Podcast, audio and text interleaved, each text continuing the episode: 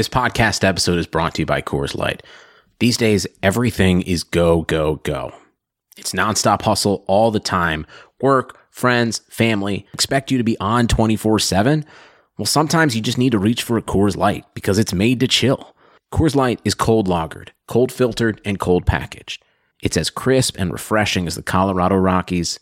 It is literally made to chill. Coors Light is the one I choose when I need to unwind. So when you want to hit reset, reach for the beer that's made to chill. Get Coors Light in the new look delivered straight to your door with Drizly or Instacart. Celebrate responsibly. Coors Brewing Company, Golden, Colorado.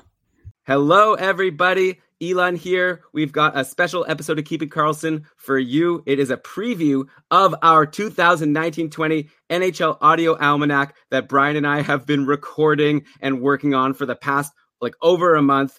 And we're really excited to share with you the first chapter. Guess what? I'm not here by myself. I actually have brought a friend along. It's Brian. Hello, everyone. I am here. And Elon, you haven't yet said keepingkarlsson.com slash almanac if you want more info, if you want to pick up your own copy. Uh, we would love it if you supported this project. We've locked ourselves away in our home studios for several weeks out of the last month recording this thing. Our families haven't seen us. We forget what outside looks like, haven't eaten. We didn't even sleep. We've probably put about 200 man hours into this almanac in total. And trust us, we think it's good. Oh yeah, I mean, we wouldn't spend so much time if it wasn't. Look, look what you're going to get if you purchase this almanac. Basically, 32 chapters, one for every single team in the NHL, just like the one you're about to listen to. And every one is basically an episode of Keeping Karlsson, where we go through every single player that we think is going to be fantasy relevant on that team. We discuss them in detail. We come up with a projection. Then we get to the goalies. We have a whole running thing throughout the whole almanac where we're ranking all of the goalies as we add new ones to the list. It's a lot of fun. 32 chapters, one per team, plus more goalies board at the end. We'll also release Schmore Goalies Board as a regular episode, but you're to have to wait for it. If you get the almanac, you'll be able to listen to it early. And th- there's even more. I'm not even done. There's a spreadsheet where every single projection that we come up with, we put into a spreadsheet. So you'll be able to have that available to you. Plus, it has all of our goalie rankings. Plus, we're to be updating the spreadsheet if we make any changes as the season approaches. Like, Brian, it's been a pleasure talking to you so long for the past week, literally like six hours a day. But I'm really looking forward to being done recording this intro to this episode so I don't have to talk to you for a while. Ouch. I mean, you're still going to like ask me how I'm doing, right? Well, yeah, but over text, okay? This voice, because not only have I been talking to you, but then I've been editing. Okay, okay, enough. I want to get to it. Remember, uh, in this almanac, we project 304 skaters, 70 goalies. We're going to keep those projections updated in the spreadsheet for anyone who purchases it by going to keepingkarlsson.com slash almanac. And we'll have a change log there so you'll see what we've updated since recording the almanac. Listen, this is a 30 plus hour audiobook of Elon and I. And also, if you are a masochist, you can also, uh, anyone who buys the almanac gets access to the raw, unedited recording footage from each chapter. So you can watch uh, the fractures slowly appear and grow in Elon and I's friendship. okay. Then also last thing I'll say is if you become a patron of Keeping Karlsson, if that's something you were interested in doing anyways, then do that first because then you can get 10% off the almanac. We shared a link with the patrons and patrons don't only get 10% discount on the almanac, they also get access to our patron only Facebook group where we're all giving each other fantasy advice. You get access to the Cupful, the Keeping Karlsson Ultimate Patron Fantasy League, open to all patrons. It's going to be a lot of fun. Cupful sign up deadline, by the way, September 12th. Also patron cast. So check it out, keepingkarlsson.com slash patron if you're interested in joining our community, or just you could go grab the almanac directly, keepingkarlsson.com slash almanac. But with that, Brian, why don't we just get to the Carolina chapter? I hope you enjoy it.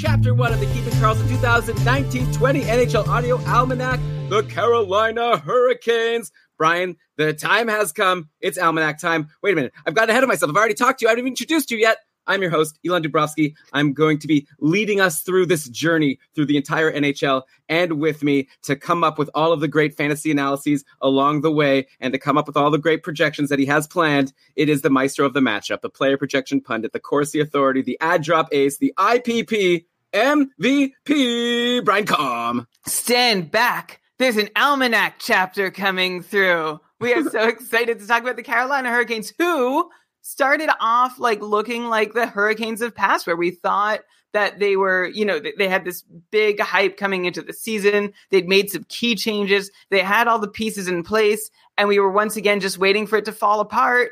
And then they they picked it up. Like it, it nobody was sure from the start, but eventually they they got rolling. They did the storm surge. Everybody hated them, uh, but they did so well. They can storm surge all the that the whole thing. You know how much I hated that. You hated the storm surge, or you hated people hating on the storm surge? I hated people hating it. Yeah, people don't like fun sometimes in hockey. It's like anytime a player gives an interview and says something somewhat charismatic, they're like, "Whoa." What the heck, guy? And then, yeah, celebrating after a win, terrible. But yeah, Hurricanes were a fun team last year for sure. This is a team that, like you said, Brian, every year the hockey hipsters are like, you know, I have a feeling the Carolina Hurricanes might be good. Like, don't like, I don't know. Like, I just have this feeling. And then every year they end up stinking, but usually it's because of terrible goaltending. Finally, last year they got decent goaltending from Petr Mrazek and Curtis McElhinney of all people.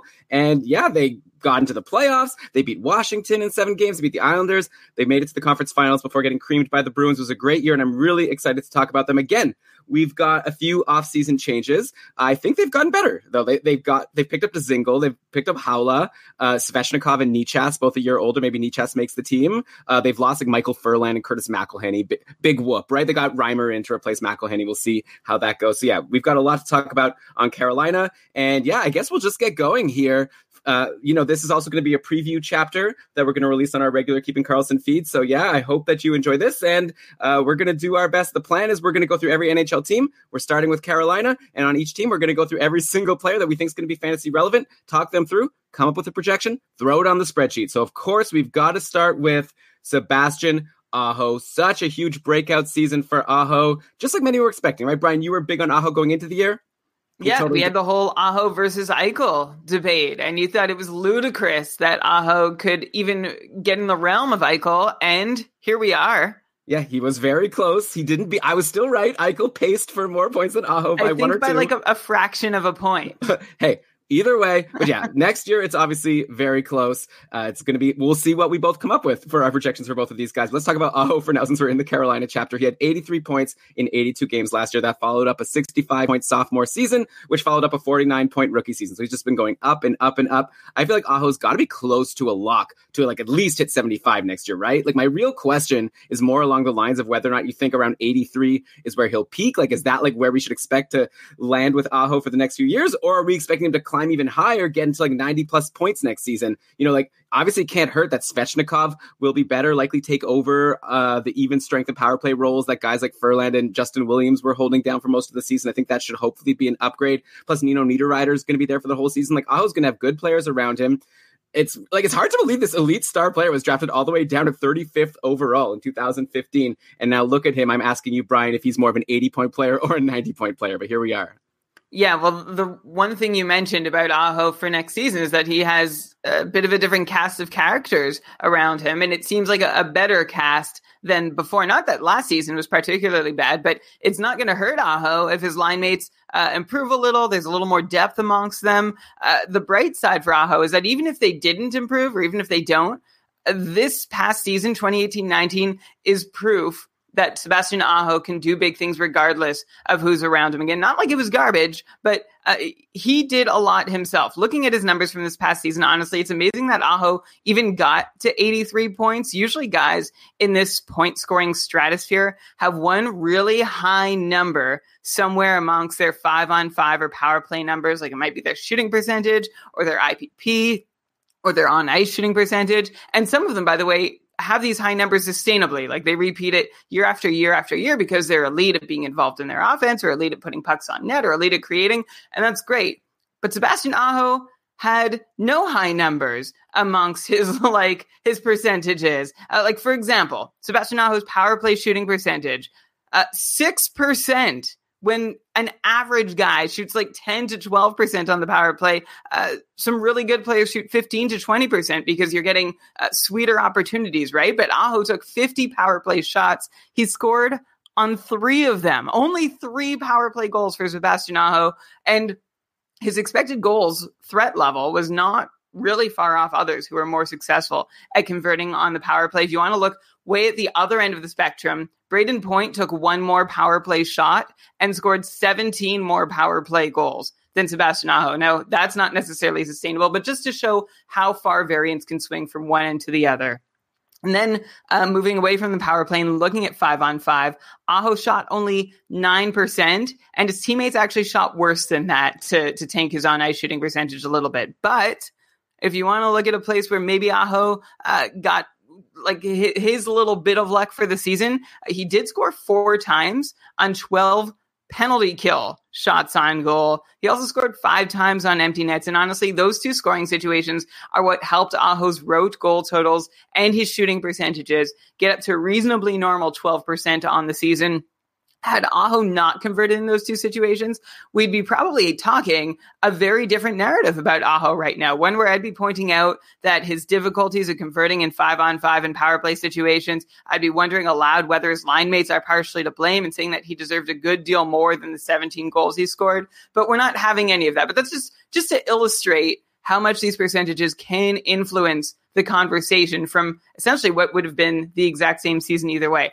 Uh, anyway, let's look at his line mates for a minute. Uh, Niederreiter arriving in Carolina was such a boon for him, by the way. Even though Sebastian Aho only played 30 games with Niederreiter, Nino was the teammate on whose goals Aho picked up the most five on five assists, seven on the whole, compared to just four assists on each of Teravainen and Ferland's goals in an entire season. So great thing for Aho that Niederreiter arrived. They seem to have some real chemistry. So where does this leave us for 2019-20? Well, I'm certainly bought into Aho as a 30 goal scorer, but he's going to need to find more success in more common situations than on the penalty kill, than empty net goals to be able to get back up to 30 goals. Uh, and I think he will. One question I've got um, specifically about his penalty kill points, his shorthanded points. Can he be a Brad Marchand type where this penalty kill why do I keep calling penalty kill? His short-handed goal scoring is repeatable, or was this like a one-off performance from Aho uh, short-handed? So that's something to watch uh, for next season. A fun little storyline if you're in a league that counts short-handed points. But regardless, I fully expect Sebastian Aho to be a, a point per game player again next season, whether it's with friendlier variance on the usual, usual shooting percentages or more silly friendly variance in the outlier ones. I see potential for 90 points too for Aho with Nino by his side full time. Seemed like a better fit as a line mate than Teravainen, but that 90 is more talking upside and not necessarily what's likeliest. So for Sebastian Aho in 2019-20, I'm going to stick with a point per game pace, 82. Nice. Okay, I'm putting it in the spreadsheet. Brian projects 82 points. Uh, you know what, Brian? I feel like I was thinking to myself as we got into the almanac, should I be more like agreeing with you or more arguing with, with you than last year? Because you, usually you know what you're talking about. Saying that Aho's not going to improve, I guess you're basing that on the fact that he had some luck in terms of these like shorthanded and empty net goals that you think might not be repeatable. But on the other hand, you said that his numbers were maybe even like things that could improve in terms of some of those shooting percentages. So I kind of feel like I'd love to give him a little more, you know, just for fun.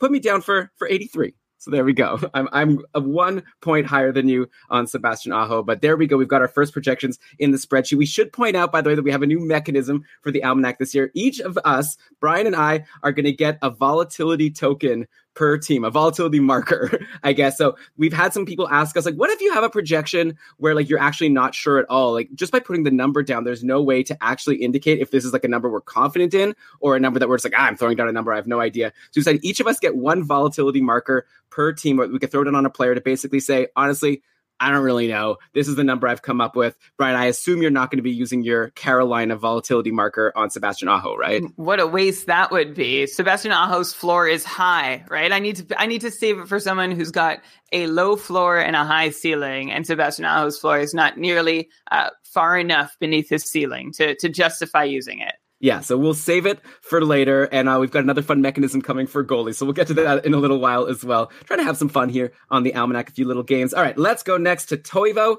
Teravainen. Sorry, Teuvo Teravainen. We've been corrected before. Brian, I wonder how many almanac names we will uh, mispronounce throughout. I'm hoping for zero. I think if we correct ourselves, it's okay. But let's try to go zero mispronunciation. So people in the chat room, we're counting on you. You got to let us know if we mess any of these up. But Teravainen, man, he had a great season as well. He joined Aho as the second Hurricane to join the 75 point club for the first time last season. 76 points in 82 games for Teravainen, beating out his 64 in 82 games in 2017-18. My big question for Teuvo is that he was split up with Aho at the end of the season. If you recall, it was that Aho, Niederreiter, Justin Williams line that was all the rage at the end of the season, you know, during the fantasy playoffs when we were paying attention the most. And of course, uh, didn't really matter for Teravainen. Even though he was bumped from playing with Aho, he still ended the season with 21 points in his final 20 games. So maybe it doesn't matter who he plays with. So my big question to you, Brian, is if there's a chance that Teravainen doesn't play with Aho next season, is that even a concern for you? Or is he going to be like a 75 plus point guy no matter who joins him in the top six? Kind of like a Matthew Tkachuk type, where you know he's going to get his points no matter whether he's on the top line or the second line because he's on the top power play and he's great on his own.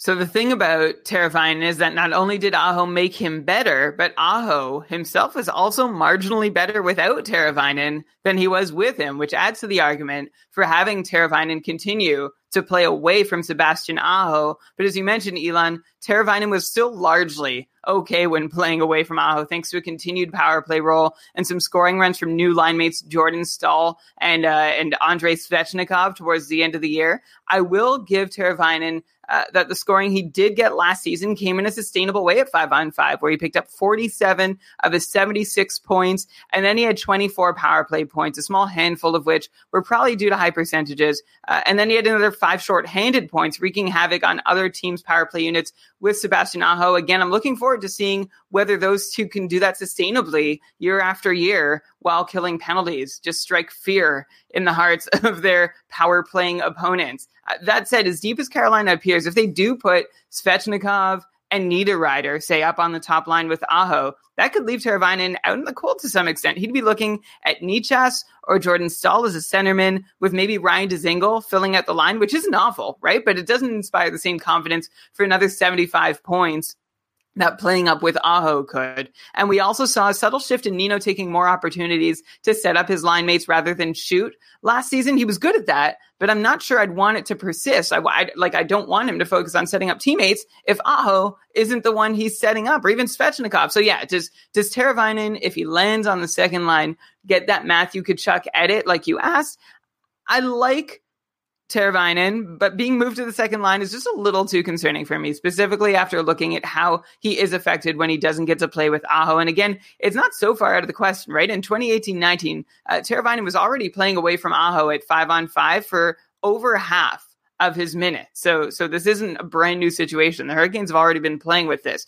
Um, so I'm going to guess for that reason that Teravainen does not maintain last year's numbers and heads back down into the 60s. I'd put 65 as my lowest, like semi comfortable number.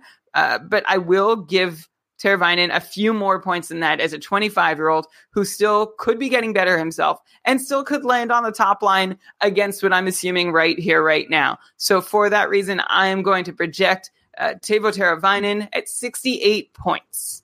Okay, 68. So a bit of a downturn, and you're saying it's mainly because you're concerned about those line mates. Yeah, like I have a feeling that maybe things will jump around a little bit. I do love the idea of, you know, like Teravainen, Aho, and like Svechnikov being on that top line. That would be great. But then, of course, there's Nino Niederreiter, who seemed to play well with Aho last year. So it's going to be interesting to see how things shake out. You're saying 68. Uh, I don't know. Okay, give me 70 you go 68. Right now, we're not disagreeing by too much, but uh, it's fun to just be a little bit off so we can see who was closer at the end of the year. If you had to bet if it's going to be higher or lower than 68, which way would you go for Teravainen? Oh, man. I think I'd lean, you know, it all depends on that top line deployment. Like, I've seen. Uh, a you know a, a, lineup projection where Teravainen is playing on the top line with Aho and Niederreiter. If he's there, over 70 is easy for me to say. But like I said, on the second line, you might suddenly find yourself kind of out of depth pretty quickly if you've got Aho, Niederreiter, and Svechnikov all playing on the top line, which might not happen because Niederreiter and Svechnikov can both play the left side. Although I think Niederreiter has flipped sides before in his career. Uh, it there's so many different permutations of what can happen, which is why I'm sort of like 68 is a bit of a hedge where I'm, I guess I'm already betting that he, he gets under 70 just by uh, going with that projection. Okay, that's fair. So let's move on now to Nino Niederreiter, who, oh yeah, you're not using a volatility marker. I'll just assume you're not using it unless you say you're using it. Okay, I'm not going to use it on Teravainen either. He seems like a pretty safe bet for around 70, you know, 65 to 70, one way or the other. Nino Niederreiter. Okay, I'm really excited to see what Niederreiter could do with a full season on the Canes, especially if he could stick on the top line of power play with Aho and company like he did after arriving in that bananas trade from Minnesota for Victor Rask midway through the season. Like insane that Carolina got him for such a cheap price. Nino was actually looking like he was on the verge of breaking out like a couple years ago. Back in 2016 17, Niederreiter put up 25 goals and 57 points for the Wild, but he followed that up with a stinker, only 32 points in 63 games the next season. And he was looking just as bad last season. He only had 23 points in 46 games before getting traded. But after the trade, he quickly got to work on making Paul Fenton look like a dum dum as he scored 14 goals and 30 points in 36 games on Carolina. That's a 68 point pace while he was on the Canes. I do need to point out, though, that this torrid run came to a complete halt in the playoffs. He was only able to manage four points in 15 games versus the Caps, Islanders, and Bruins, zero power play points. So something really fell apart there. I guess he got off the Aho line. He was actually playing with Aho and or Niederreiter for most of the playoff run. And like to be fair, neither Aho or Niederreiter scored in the playoffs at the pace like close to what they were doing in the regular season. But also their production was still heads and shoulders ahead of Niederreiter, who was just left out completely. It seems. So Brian, what do we have here? Like Niederreiter has shown us glimpses of high upside, but he also has a big sample size of mediocrity where he's barely fantasy relevant. And while I'm tempted to like, you know, I'd love to just say let's throw out all those Minnesota numbers. Let's just look at what he did in Carolina then I don't know what to do about this playoff run. Like, sure, it was a small sample size, but so was the only 36 games he played on Carolina in the regular season. So I'm very interested to see where you're going to go with Niederreiter. I wonder if this is a place where we have to use our first volatility marker.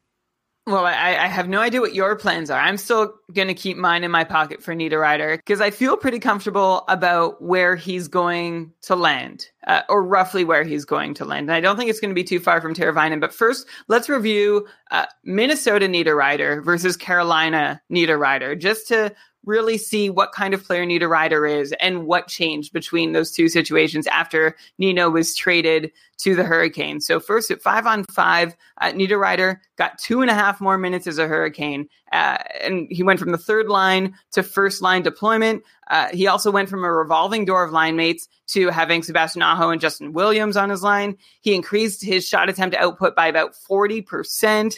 His low shooting percentage rebounded. So did his IPP. He was more threatening in his shot selection. So like this is a big yay, right? Carolina unleashed Niederreiter, and that was reason enough for him to to bump up his numbers. Like he did the work, right? This is not just him getting lucky in a new situation. Look, Minnesota had buried Niederreiter for whatever reason. One one thought I had was it because was because he had an 881 on ice save percentage, which just means, you know, like if you're on the ice when so many goals are going in against you, you might sort of get marked by your coach, fairly or not, as being somebody who's just like always in the wrong place at the wrong time. So I wonder if that was it, or maybe in Minnesota was the same reason he fell out of favor with his first NHL club. Remember, he was with the New York Islanders and uh, he began his career there playing 10 minutes a night and picking up just three points in, in 64 games over two years.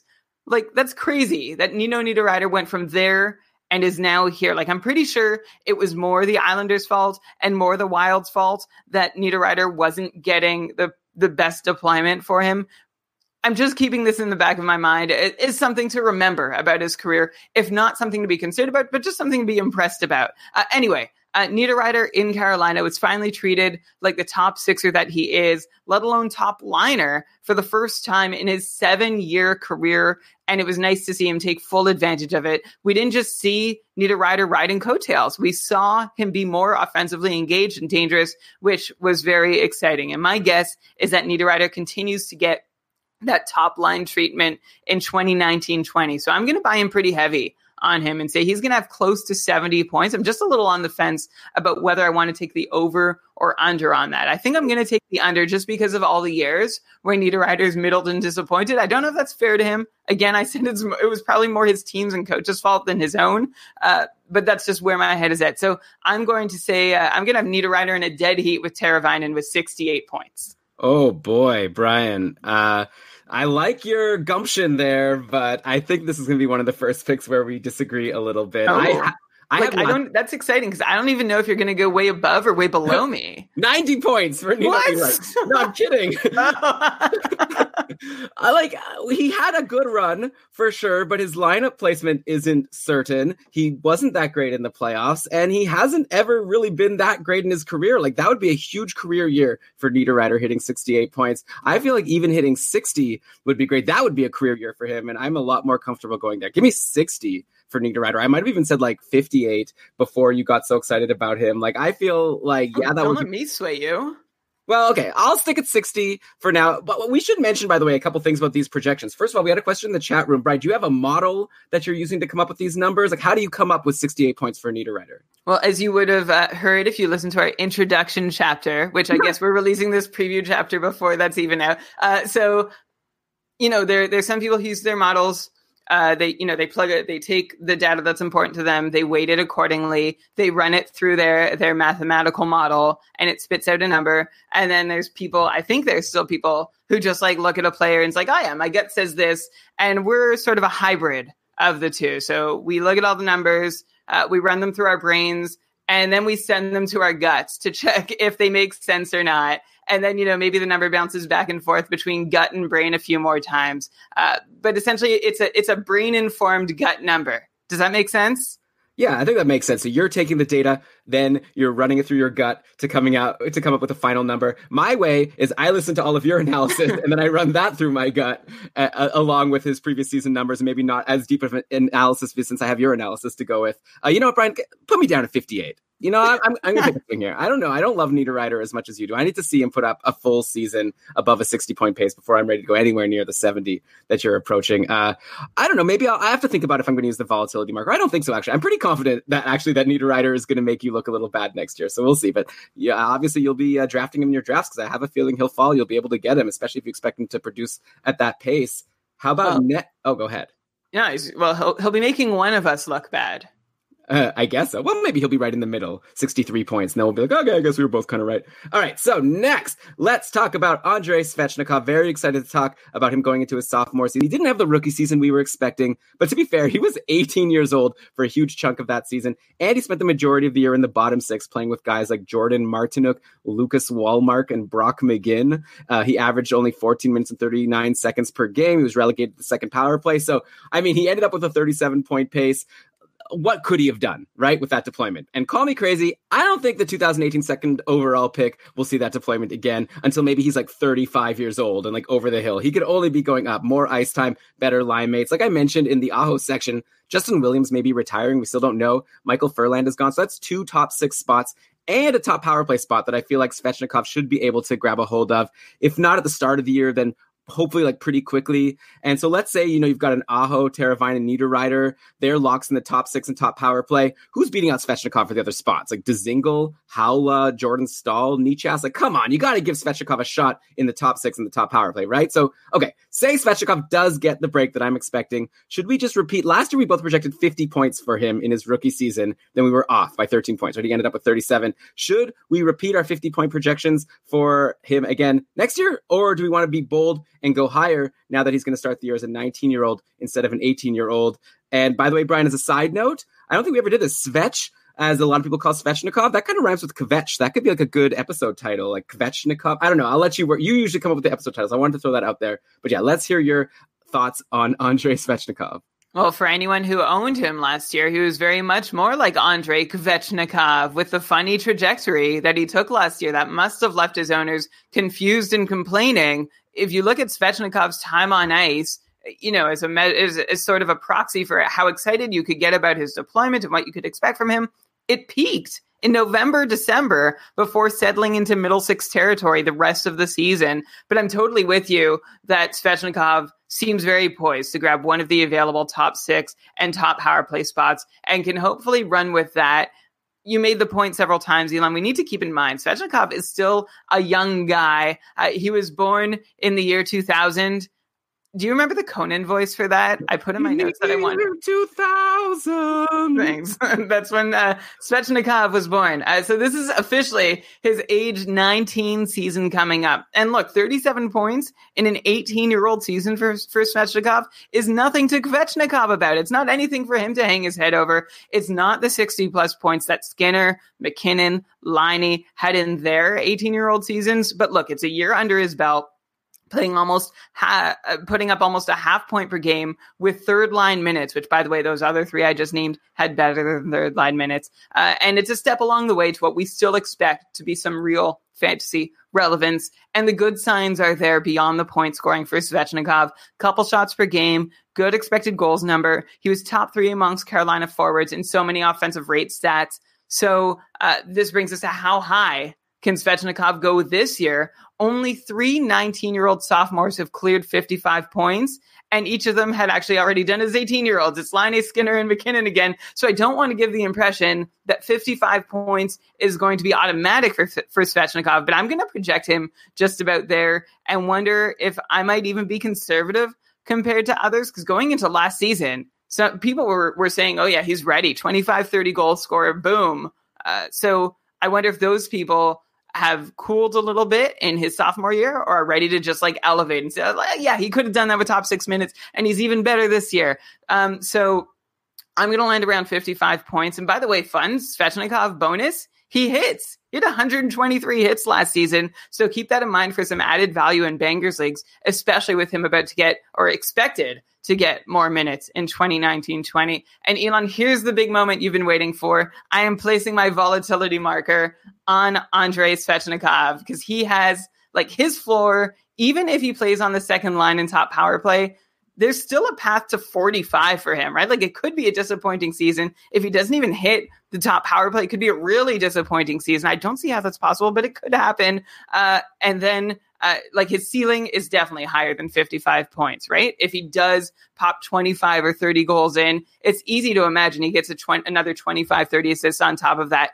to, to near, to near 60 points, maybe break it. So uh, I am putting my volatility marker, uh, essentially saying I don't know, like, or not that I don't know. I have a feeling where Svechnikov will land, but the worst case scenario is so far from the best case scenario uh, in terms of compared relative to the other players on Carolina.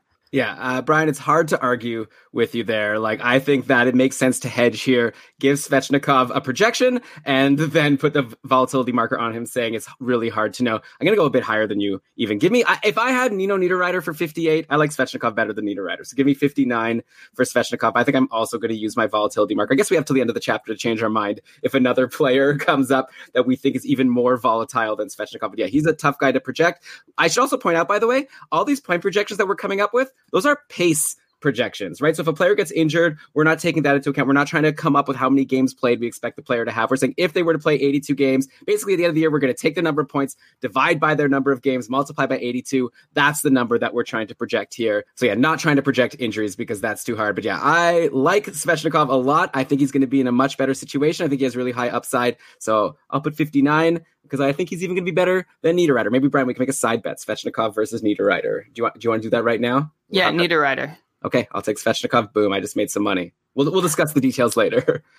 I'm sure we'll very much remember to account for this bet whenever the, the results are in. Okay, listeners, please keep track of this. We've tried that tack before. We not- suck at keeping track of our own bets. Our listeners are also not doing it for us. Okay, but this is the almanac. This is different, right? Like people spent money to get this almanac. This is chapter one. So if you're listening to the almanac right now, just take out a little notepad, keep track for us. Okay, maybe we can also do this ourselves. We don't have to be so lazy. Okay, so we're done with the Carolina forwards that we think will for sure be fantasy relevant. Let's go to some other forwards that I'm interested to get your thoughts on. Ryan Dzingel, of course, needs to come up next. He put up 56 points last season between the Sens and Columbus, but really that point t- total is more misleading than anything. I gotta say, that's not the real story of Ryan Dzingel's season last year. The real story is that he put up 44 points in 57 games with Ottawa, where he played almost exclusively with Matt Duchene.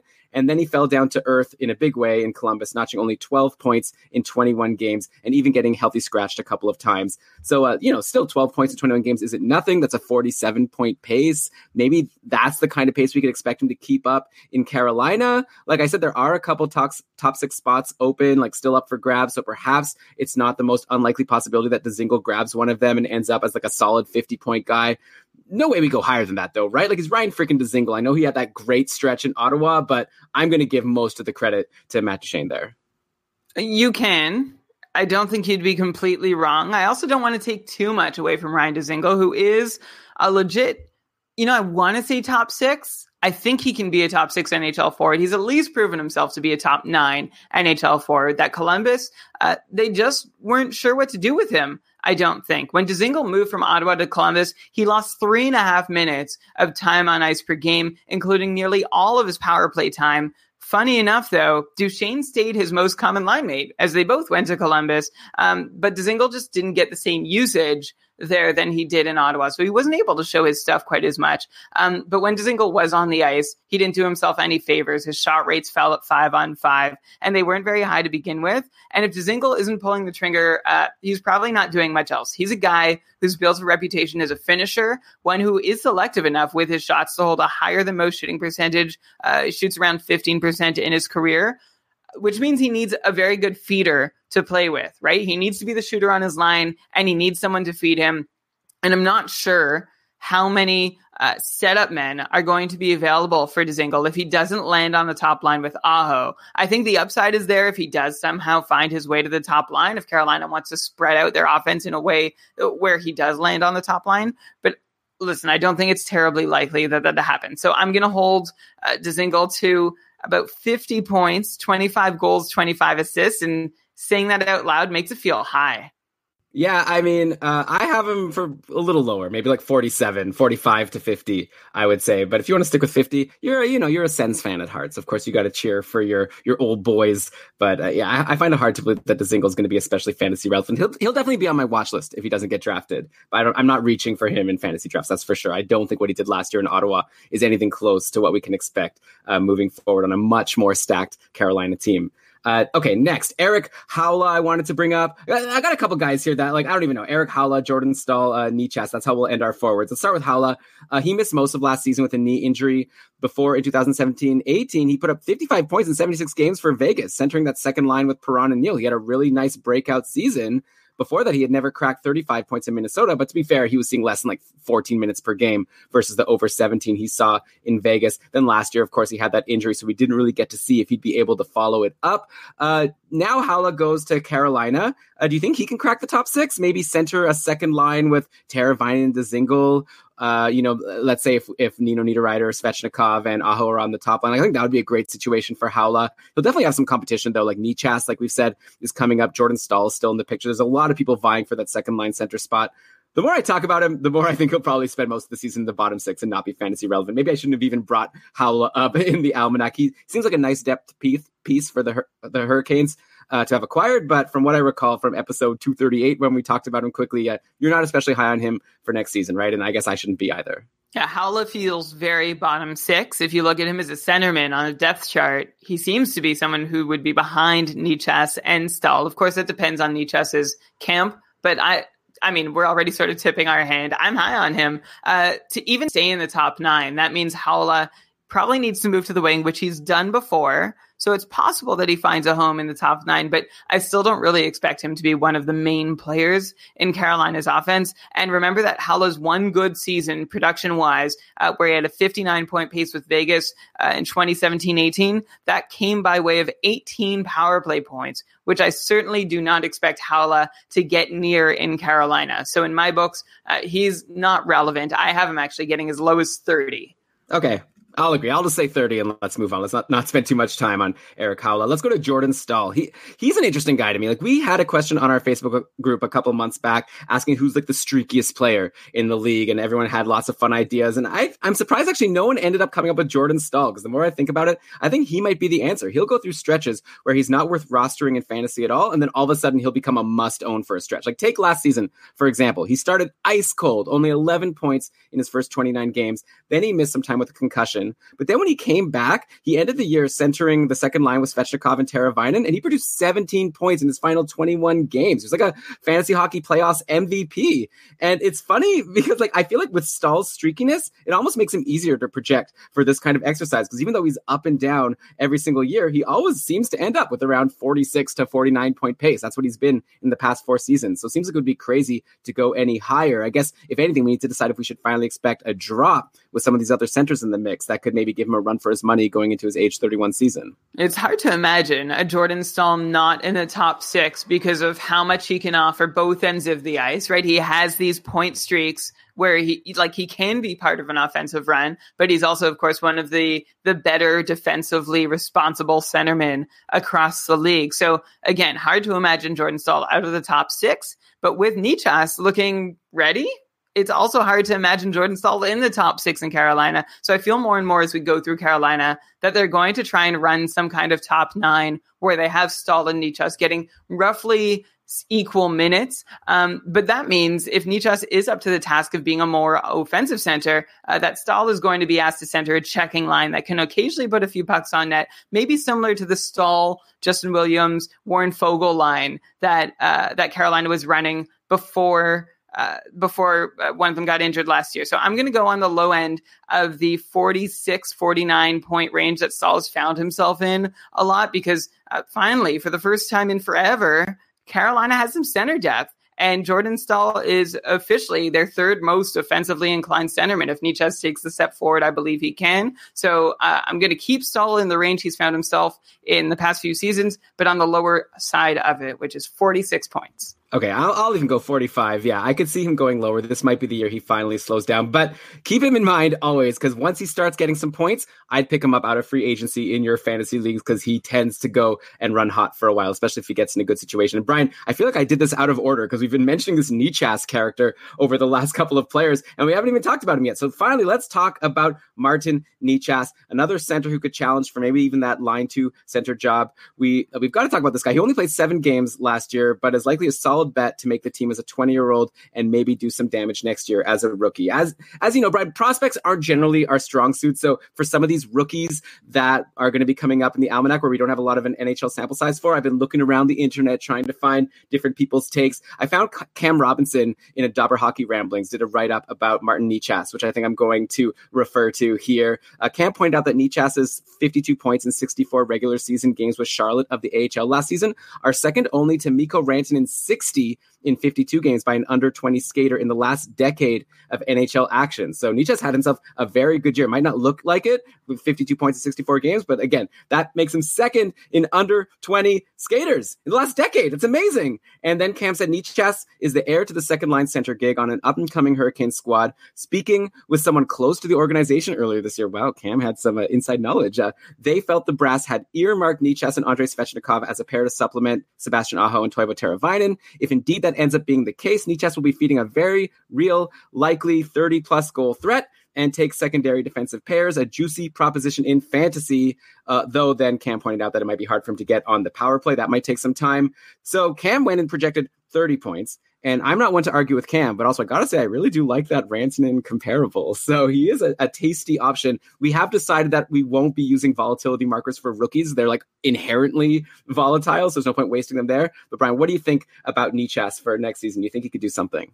I think he can do something. I'm I'm really looking forward, and camp is going to tell us a lot. So I mean, you hear our excitement about him. It doesn't mean to run out and reach for him in your draft. It means like to have him uh, on your list, know where he is, know about the depth of your draft, have him on your watch list. This is a guy who could like who could make an impact in 1920, and I think he's set up to do it. As you mentioned, Elon, he was uh, the youngest player on AHL on Car- Carolina's AHL affiliate in Charlotte, uh, and in Charlotte uh, despite being the youngest player, He was second on the team in points per game and was regularly involved in their playoff run that ended with a Calder Cup. And that run actually helped supply me with a steady helping of Necas GIFs on Twitter uh, that showed me how good he looked and how excited I could be about him getting to the NHL. So if Necas does get to the second line center position, I find it really hard to think he only manages 30 points. I think that projection would be more likely to assume that Necas ends up shuffling between the NHL or AHL. I also don't know if he like if he's if he'll stick in the NHL playing a bottom six role if that's really uh, purposeful or meaningful for his development. Um, but I, I need to make my bet now that I don't think he's going to be shuffling back and forth between the bigs and the littles. Uh, is going to be 21 years old in January, and under 21 centermen who contribute don't grow on trees, right? And I think Necas should be good for close to a half point per game. So I'm going to give him that and like one more for good luck. So 42 points is where I'm projecting Martin Necas. That's nice. Yeah, I'll go around there. I'll say 40. Uh, obviously, he would have a volatility, volatility marker for sure, right? Like there's upside or more. It depends on where he lands in the lineup, but clearly someone with upside. Carolina looking pretty good next year. And uh, now I guess we could go to the defense. Yeah, sure. You say he would have a marker, but all no rookies are getting it, right? All rookies are volatile. We should know this by now. They have super low floors and somewhat high ceilings. So uh, so it goes without saying. We don't need to we don't need to put a marker to let people know to be concerned about that bit of it. Yeah, I mean, there are some rookies that you could be more confident in. You know, like the Jack Hughes, Kaapo Kakko, like maybe Cale Makar, like people who like we know are going to get the good deployment. But yeah, someone like Necas, we don't even know if he's going to crack the team. We don't know if he's going to make it in the top six. You just wait for the Colorado chapter, and I'll tell you how, how confident I am that Cale Makar gets that deployment that you uh, yeah. think is is is certain that to, for him to get. I think it is. Well, we'll see what you say. We'll get to Colorado actually in a long time. I think we're doing the Central Division last. By the way, if anyone's curious why we start with Carolina, start with the Metropolitan Division. We're going by division, so we're going to go through the Metro to start the almanac off. Uh, by, by the way, it's Cale Makar, not Cal. So I hope I won't have to correct you when we get to Colorado. Leafy greens. Okay, so let's go to the defense on Carolina. So we got Dougie Hamilton. He did it again. Damn you, Dougie. You did it again. What is with this guy being quiet in the first half of the season and then catching fire at the end? Like, how is this something he consistently keeps doing? We were super optimistic about Hamilton coming to Carolina from Calgary. We thought he'd easily supplant Justin Faulk from the top power play, and we both like confidently projected him for 55 point pace last year in the Almanac. You, Brian, you even went 56 just to express some extra love for Dougie Hamilton. And boy, did we look dumb. Dougie saw his lowest percentage of power play time of his career last year, and he delivered a measly 24 points through 62 games uh, to start the season. That's a 32 point pace for like three quarters of the season. But then, like just as maybe people were starting to write him off, starting to give up on him, Hamilton turned into like a fantasy playoff MVP. He had eight goals and seven assists in his final 20 games to go along with 70 shots on goal in that span. So he was just a killer at the end of the season. So now, like here, here we are again. Here we go again. On one hand, Hamilton clearly has a ton of potential as even like in a down year, even though he only had 39 points overall last year, he was still pretty valuable in multi-category leagues because you know he has all those other things that he benefits from, uh, like 18 goals, like 259 shots, 160 hits. Like he helps you in a lot of categories. Plus, like he's shown us potential to put up points like a top defenseman. He just can't do it consistently. But maybe next year will be the year that he finally does it. Like at the same time, he also started to look like someone that you can't feel super comfortable depending on because you never know which version of Dougie Hamilton you're going to get. So, Brent, could you break down somehow like exactly what happened to Hamilton last season? Like, why was he producing so little for the first three quarters, and then what changed at the end there? And like, which Hamilton are you expecting to see come out of the gate next year? We're used to the Dougie Hamilton edit where he begins the year on the second power play, and then we all scream and shout that he would be so much better than the guy on the top power play. Then Hamilton gets up there, pops a few points to add to whatever he's collected at five on five, and that gets his pace up to the 45, 50 point neighborhood.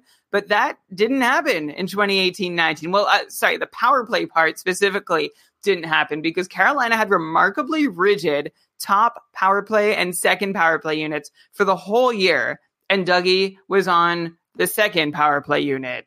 Full stop. And as Dougie tends to do, though, he, he kept himself afloat by way of his even strength production. But yeah, he was missing that moment in the season, 50 games in, where they're like, oh, yeah, Dougie, how about you take a couple turns? And then they can't take him off again.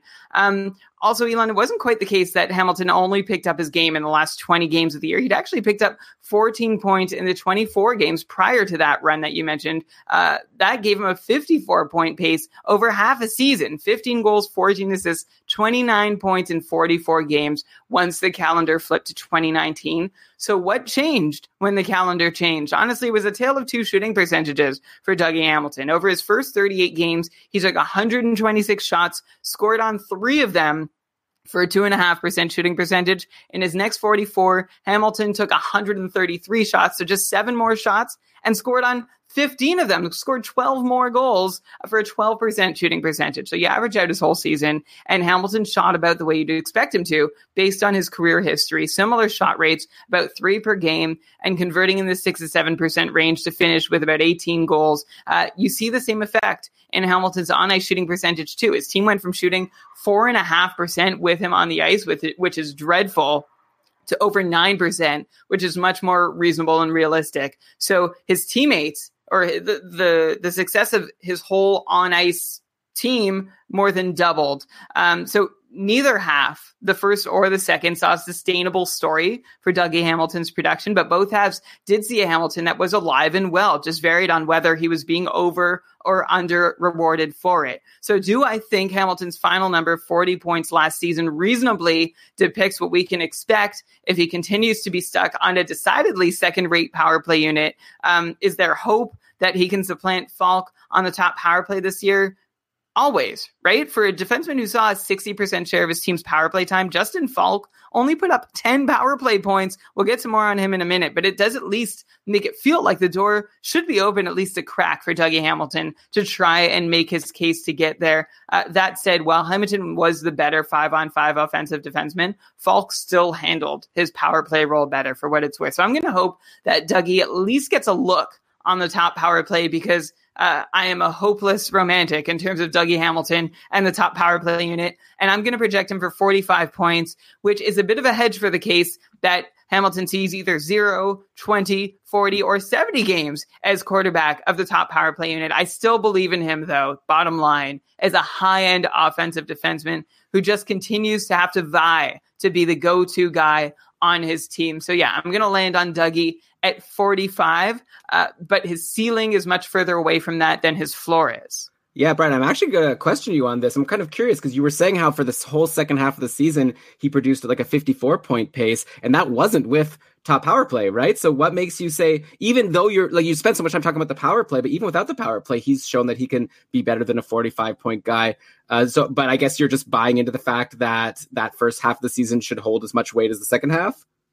Yeah, I think the whole season picture gave us the most accurate picture. And in the second half, when he was on the 54 point pace, he was shooting uh, a little more successfully than he should have. And his teammates might have been doing the same by a smidge. So I'm trying to regress for that. And 45, you know, it really does feel low. Hot take at 45 points, Dougie Hamilton still could be still will be. If he gets 45 points, Dougie Hamilton is still going to be the highest scoring Carolina Hurricanes defenseman, regardless of that top power play time. Uh, so yeah, 45 feels a, a, a titch low. Uh, so you know what? I'm, I'm going to go up to 40, 48. Whoa, I did yeah. it. I convinced you. Yeah. I mean, but it I... just, it just feels right. Okay, well that sounds good. But you know what also feels right? Being a little bit higher than you. So I'll go 49. Uh, and now let's go to Justin Faulk, who we just talked about. While owning Hamilton may have been frustrating last season at times, owning Faulk would have been just what I expected. Actually, like if you were frustrated from owning Justin Faulk last season, then you haven't been paying attention over the last few years because this guy just isn't the guy that we thought he was at one point. He kind of reminds me, Brian, of Oliver Ekman Larsson. He had that one good season that a lot of people thought, ooh, look, Ekman Larsson could be like a 50 plus point guy. And then he just never did. And Brian, you kept saying on the podcast, I don't, guys, like, I just don't think Ekman Larsson is actually a 50 point plus guy. And you kept on being right. And people kept every season thinking, anyways, you know what I'm saying. Justin Faulk to me, kind of the same thing. Last year, 35 point pace, exactly what uh, I projected, actually, last year in the Almanac. Uh, so yeah, we thought that he was going to lose the top power play time Didn't happen. But like you said, Brian, even without it, or even with it, he still only had 10 power play points to go with his 25 even strength contributions. Like Hamilton, Faulk still is valuable, even as a mid 30s defenseman in terms of points. He's still valuable in fantasy because of his shots and his hits. He actually blocked a career high 121 shots last year. He generally hasn't blocked much, but I guess last year he decided to step in front of some pucks. Uh, at this point, do you see any reason to, ex- to expect Faulk ever to approach that high 40s pace that he teased us with in 2014, 2015, 2016? You know, there was a stretch there where he was in the high 40s for a couple years. Seems like that's so long ago now the way others have held a candle for Oliver Ekman Larsson while I've been like, yeah, no thanks. Uh, that's how I had held a candle previously for Justin Faulk, loving his shot volume, loving his place in the Carolina depth chart. Uh, but I think I've recognized by now, and I think I'd also recognized by last year that we just can't count on him to deliver as good, like as much of a profile of an offensive defenseman he has uh, he never quite fulfills the expectations we have. As I just mentioned, Faulk had a paltry 10 power play points last year. He put up second power play unit production from the first power play unit. What a waste of the QB spot, right? I like trying to think of other wasted spots around the NHL. That's in competition for Nick Leddy's spot uh, for the Islanders last season and like several of the last seasons. Anyway, um, just to put it into more perspective, out of 43 defensemen who saw more than 150 minutes of power play time, uh, Faulk ranked 40th out of 43 in power play points per 60 minutes, which shows just how ineffective he was at picking up points with the time and deployment he was offered. Like 10 power play, I can't get over this. 10 power play points from the top power play is so unheard of. Mind you, Faulk did do his job of just throwing bombs on net as well as he ever has. Uh, his P- power play IPP was just dismal, down near 30% when it should usually be higher. Uh, he just wasn't getting assists when he normally would have in past years, maybe a function of his shots creating fewer rebounds as well. So, like, wasn't entirely, there, there was some variance in him getting 10 power play points, but still, come on. Uh, I'd expect Faulk to still do better in 1920 and another full year of top power play deployment if he gets it. But um, he may never be quite as good again as he was for those couple years between 2014 and 16, and then again 17, 18 when he had some of his best power play production because of massive IPPs. Uh, though I do think, oh, by the way, if you don't know IPP, it's in our glossary on the spreadsheet. Uh, and if you don't want to check that, quickly, uh, IPP is a measure of the percentage of goals that a player gets a point on uh, of the goals that are scored while he's on the ice. So if 10 goals are scored while a player is on the ice and he gets points on five of them, like the goal or an assist, uh, then he has a 50% IPP. Anyway, I think Faulk's IPP could rise a little bit on the on the power play, but I do think the Carolina power play um, relied more on his shot before um, than they need to now with high end talent like Aho, uh, Teravainen, Niederreiter, all in the picture. And that's unfortunate for Justin Faulk because he's not someone who's ever produced a whole lot at five on five. If his power play role does go down, his point totals are in the low 20s. Um, like that's been his best case scenario at five on five. So he needs that power play to work for him to be relevant. And even if he stays there, I'm not sure he's as relevant as he once was there. And if he falls off power play one, look out. Like you could be seeing a 30 point Faulk that if your league doesn't care too much about shots on goal is not even rosterable. If Faulk does stay on the top power play all year, I expect him to poke his head back above 40 points. And I do think he's going to stay on that top unit more often than not. If they stuck with him all of last season, I could see them continuing to do that. So I'm going to give him just above 40 points. I'll give him 42.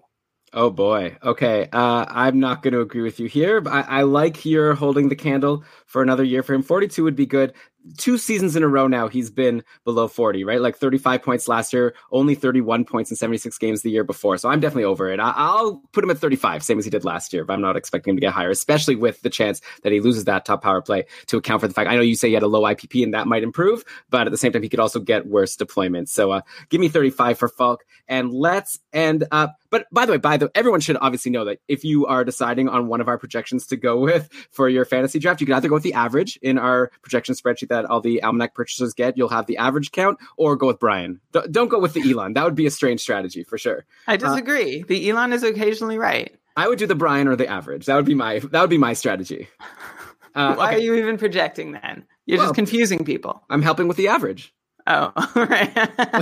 I, I, have a 50% stake in that. Okay, uh, Jaccob Slavin, let's end with him. Just wanted to quickly bring him up. He's clearly super valuable in real life, but he has been a pretty steady 30 point guy over the past three seasons. He did perk my interest for a short stretch last season when out of nowhere he put up two goals and 11 assists for 13 points in 16 games between December 31st and February 5th. So there was like a one month stretch where Jaccob Slavin was killing it in fantasy any chance that was a hint of some offensive potential that is yet to come out yet, or was it just a fluke? And you feel the same about him as you have for the past couple of seasons, like probably a 30 point guy? Elon, it's Jaccob Slavin. You know this. And an easy way to remember would be that Jacob was slaving away at the end of last season. He averaged 26 and a half minutes per night down the stretch, which is beastly deployment for Slavin. That included a couple minutes of power play time, which yielded a couple power play points. Uh, his rate stats were up a bit. I feel just from watching that we're seeing a little more creativity from Slavin than we've seen in the past. So, like, I could maybe get with him raising his stock from a 30 point guy to like maybe a 35 point guy. Uh, but there's no imminent openings on that Carolina blue line with everyone still under contract through to at least the end of next season um, in terms of Slavin getting like more deployment or something to help his production. Uh, but 25 year old Slavin is their longest present commitment uh, at defense or forward for the Carolina Hurricanes. So right now, no, like no extra fantasy value. But I wonder, Elon, if you're going, if he's going to get like a Trouba like edit as his career continues, if he does one day get the chance to prove his offensive worth, I just don't think that day is going to come next season or maybe even the one after. Right. So okay. So what are we just going to give him thirty like you yeah. did last year? Okay, I'll do 30 as well. He had 31 pace last year, for what it's worth. Let's give him around 30, 30 to 35. He's pretty, and also he's good for peripherals, right? So he is worth owning in a deeper league, but yeah, hard to expect much upside. Maybe once Justin Faulk is out of the picture, maybe all of a sudden Slavin gets a chance to get more offensive opportunities. Brian, let's finish up the Carolina chapter with the goaltenders. And of course, let's start with Petr Mrazek. Uh, while Robin Lehner and Darcy Kuemper were all the rage last season as goalies who were turning their careers around, Petr Mrazek did so like maybe even more so. He went from being almost out of the NHL to a solid starting goalie after his campaign with the Canes last season. Like if he would have stunk last year, I don't think we'd be talking about Petr Mrazek on any team this year. Like he he started his career strong. We all remember like a 921 save percentage campaign for the Red Wings back in 2015-16, but then he struggled for the next couple of seasons. And then when he got traded to Philly midway through uh, 2017-18, his save percentage fell below 900. He was just terrible. Then the Canes took a chance on him last season, and it was hard to be optimistic about him going to Carolina, a team that hadn't had a good goalie performance since Cam Ward like 15 years ago. But to Mrazek's credit, he like overcame a rough start. He wasn't that good at the start, but he ended strong. Overall, he had a 914 save percentage, but that was propped up by a 943 save percentage over his last 11 games to help the Hurricanes get into the playoffs. Uh, Mrazek was then super inconsistent in the playoff run. So, Brian, I got to tell you, I'm still a little nervous about Mrazek. I know you really like him just from talking about him on previous episodes and doing our various slow drafts leading up to this Almanac recording. Like, Carolina looks like they should be a really strong team next season. And I feel like a lot of people are excited about saying that Mrazek makes a really strong sleeper candidate. He could end up being the number one goalie, like a, and a decent number one goalie based on those numbers last year on like a top 10, 15 team. So I definitely see a lot of upside there.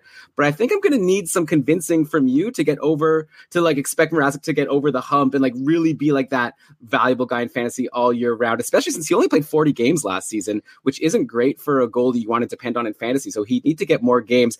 Uh, which means I guess probably as part of the Mrazek discussion, we also need to discuss James Reimer to get a sense of if we think Mrazek can be a workhorse or if he's going to get challenged. So if you don't mind, maybe I'll just talk about Reimer as well. Is that okay? All right, you got. Give, I'll go through all the goalies. All right. So if you would have told me a year ago, by the way, if you would have told me a year ago that I would be saying that Petr Mrazek could be due for a lot of games next season because his new backup James Reimer is no Curtis McElhinney, you would have probably revoked my almanacking license. You would have been like, this guy is high on something. But like here we are, like the 31 year old Reimer is coming off his worst season ever, where he barely stayed above the 900 save percentage mark in his 36 games for the Panthers. Still like if you look over the last couple seasons, like three, four years, he's been a better goalie than Mrazek. And I wonder if maybe people are sleeping on James Reimer by only looking at last year for both goalies instead of the bigger picture. Then to complicate things even more, we do have this guy, Alex Nedeljkovic, who is at the top of uh, on top of a lot of people's top goalie prospect lists. He had a great season in Charlotte last year in the AHL.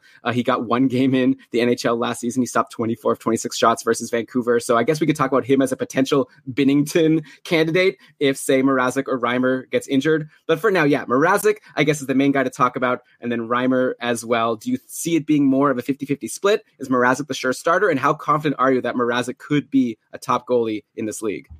Yeah, so you're looking for reassurance on Petr Mrazek, and I'm sorry, I don't have that to offer you. Uh, you know, I've been a bit of a stand for Peter Mrazek over the years, back when he was in Detroit, just so mad. The same way I was mad that Nicholas Kronwall would never get knocked off the top power play. Uh, I was mad that Mrazek was never given a chance above Jimmy Howard, although Jimmy Howard has proved his worth uh, probably before and after that. So I'm not going to go ahead and say that Mrazek never had his troubles. He has had his troubles, but he had a really good year last year too. Mrazek ranked eighth in the NHL in five on five save percentage amongst regular goalies, and that wasn't all just being protected by his team. He outperformed his expected numbers uh, and had a top ten five on five goal saved above average rate that put him in line with guys we don't often second guess, like Vasilevskiy and Rinne and Freddie Andersen. Sure, Mrazek played 10 or 15 games less than those guys did, but you still need to give him his credit for performing uh, to a similar extent above the average NHL goalie the way those guys did. I actually think that Mrazek's 914 all situation save percentage last year sells him short. It was dragged down due to a shorthanded save percentage that ranked towards the bottom of the league.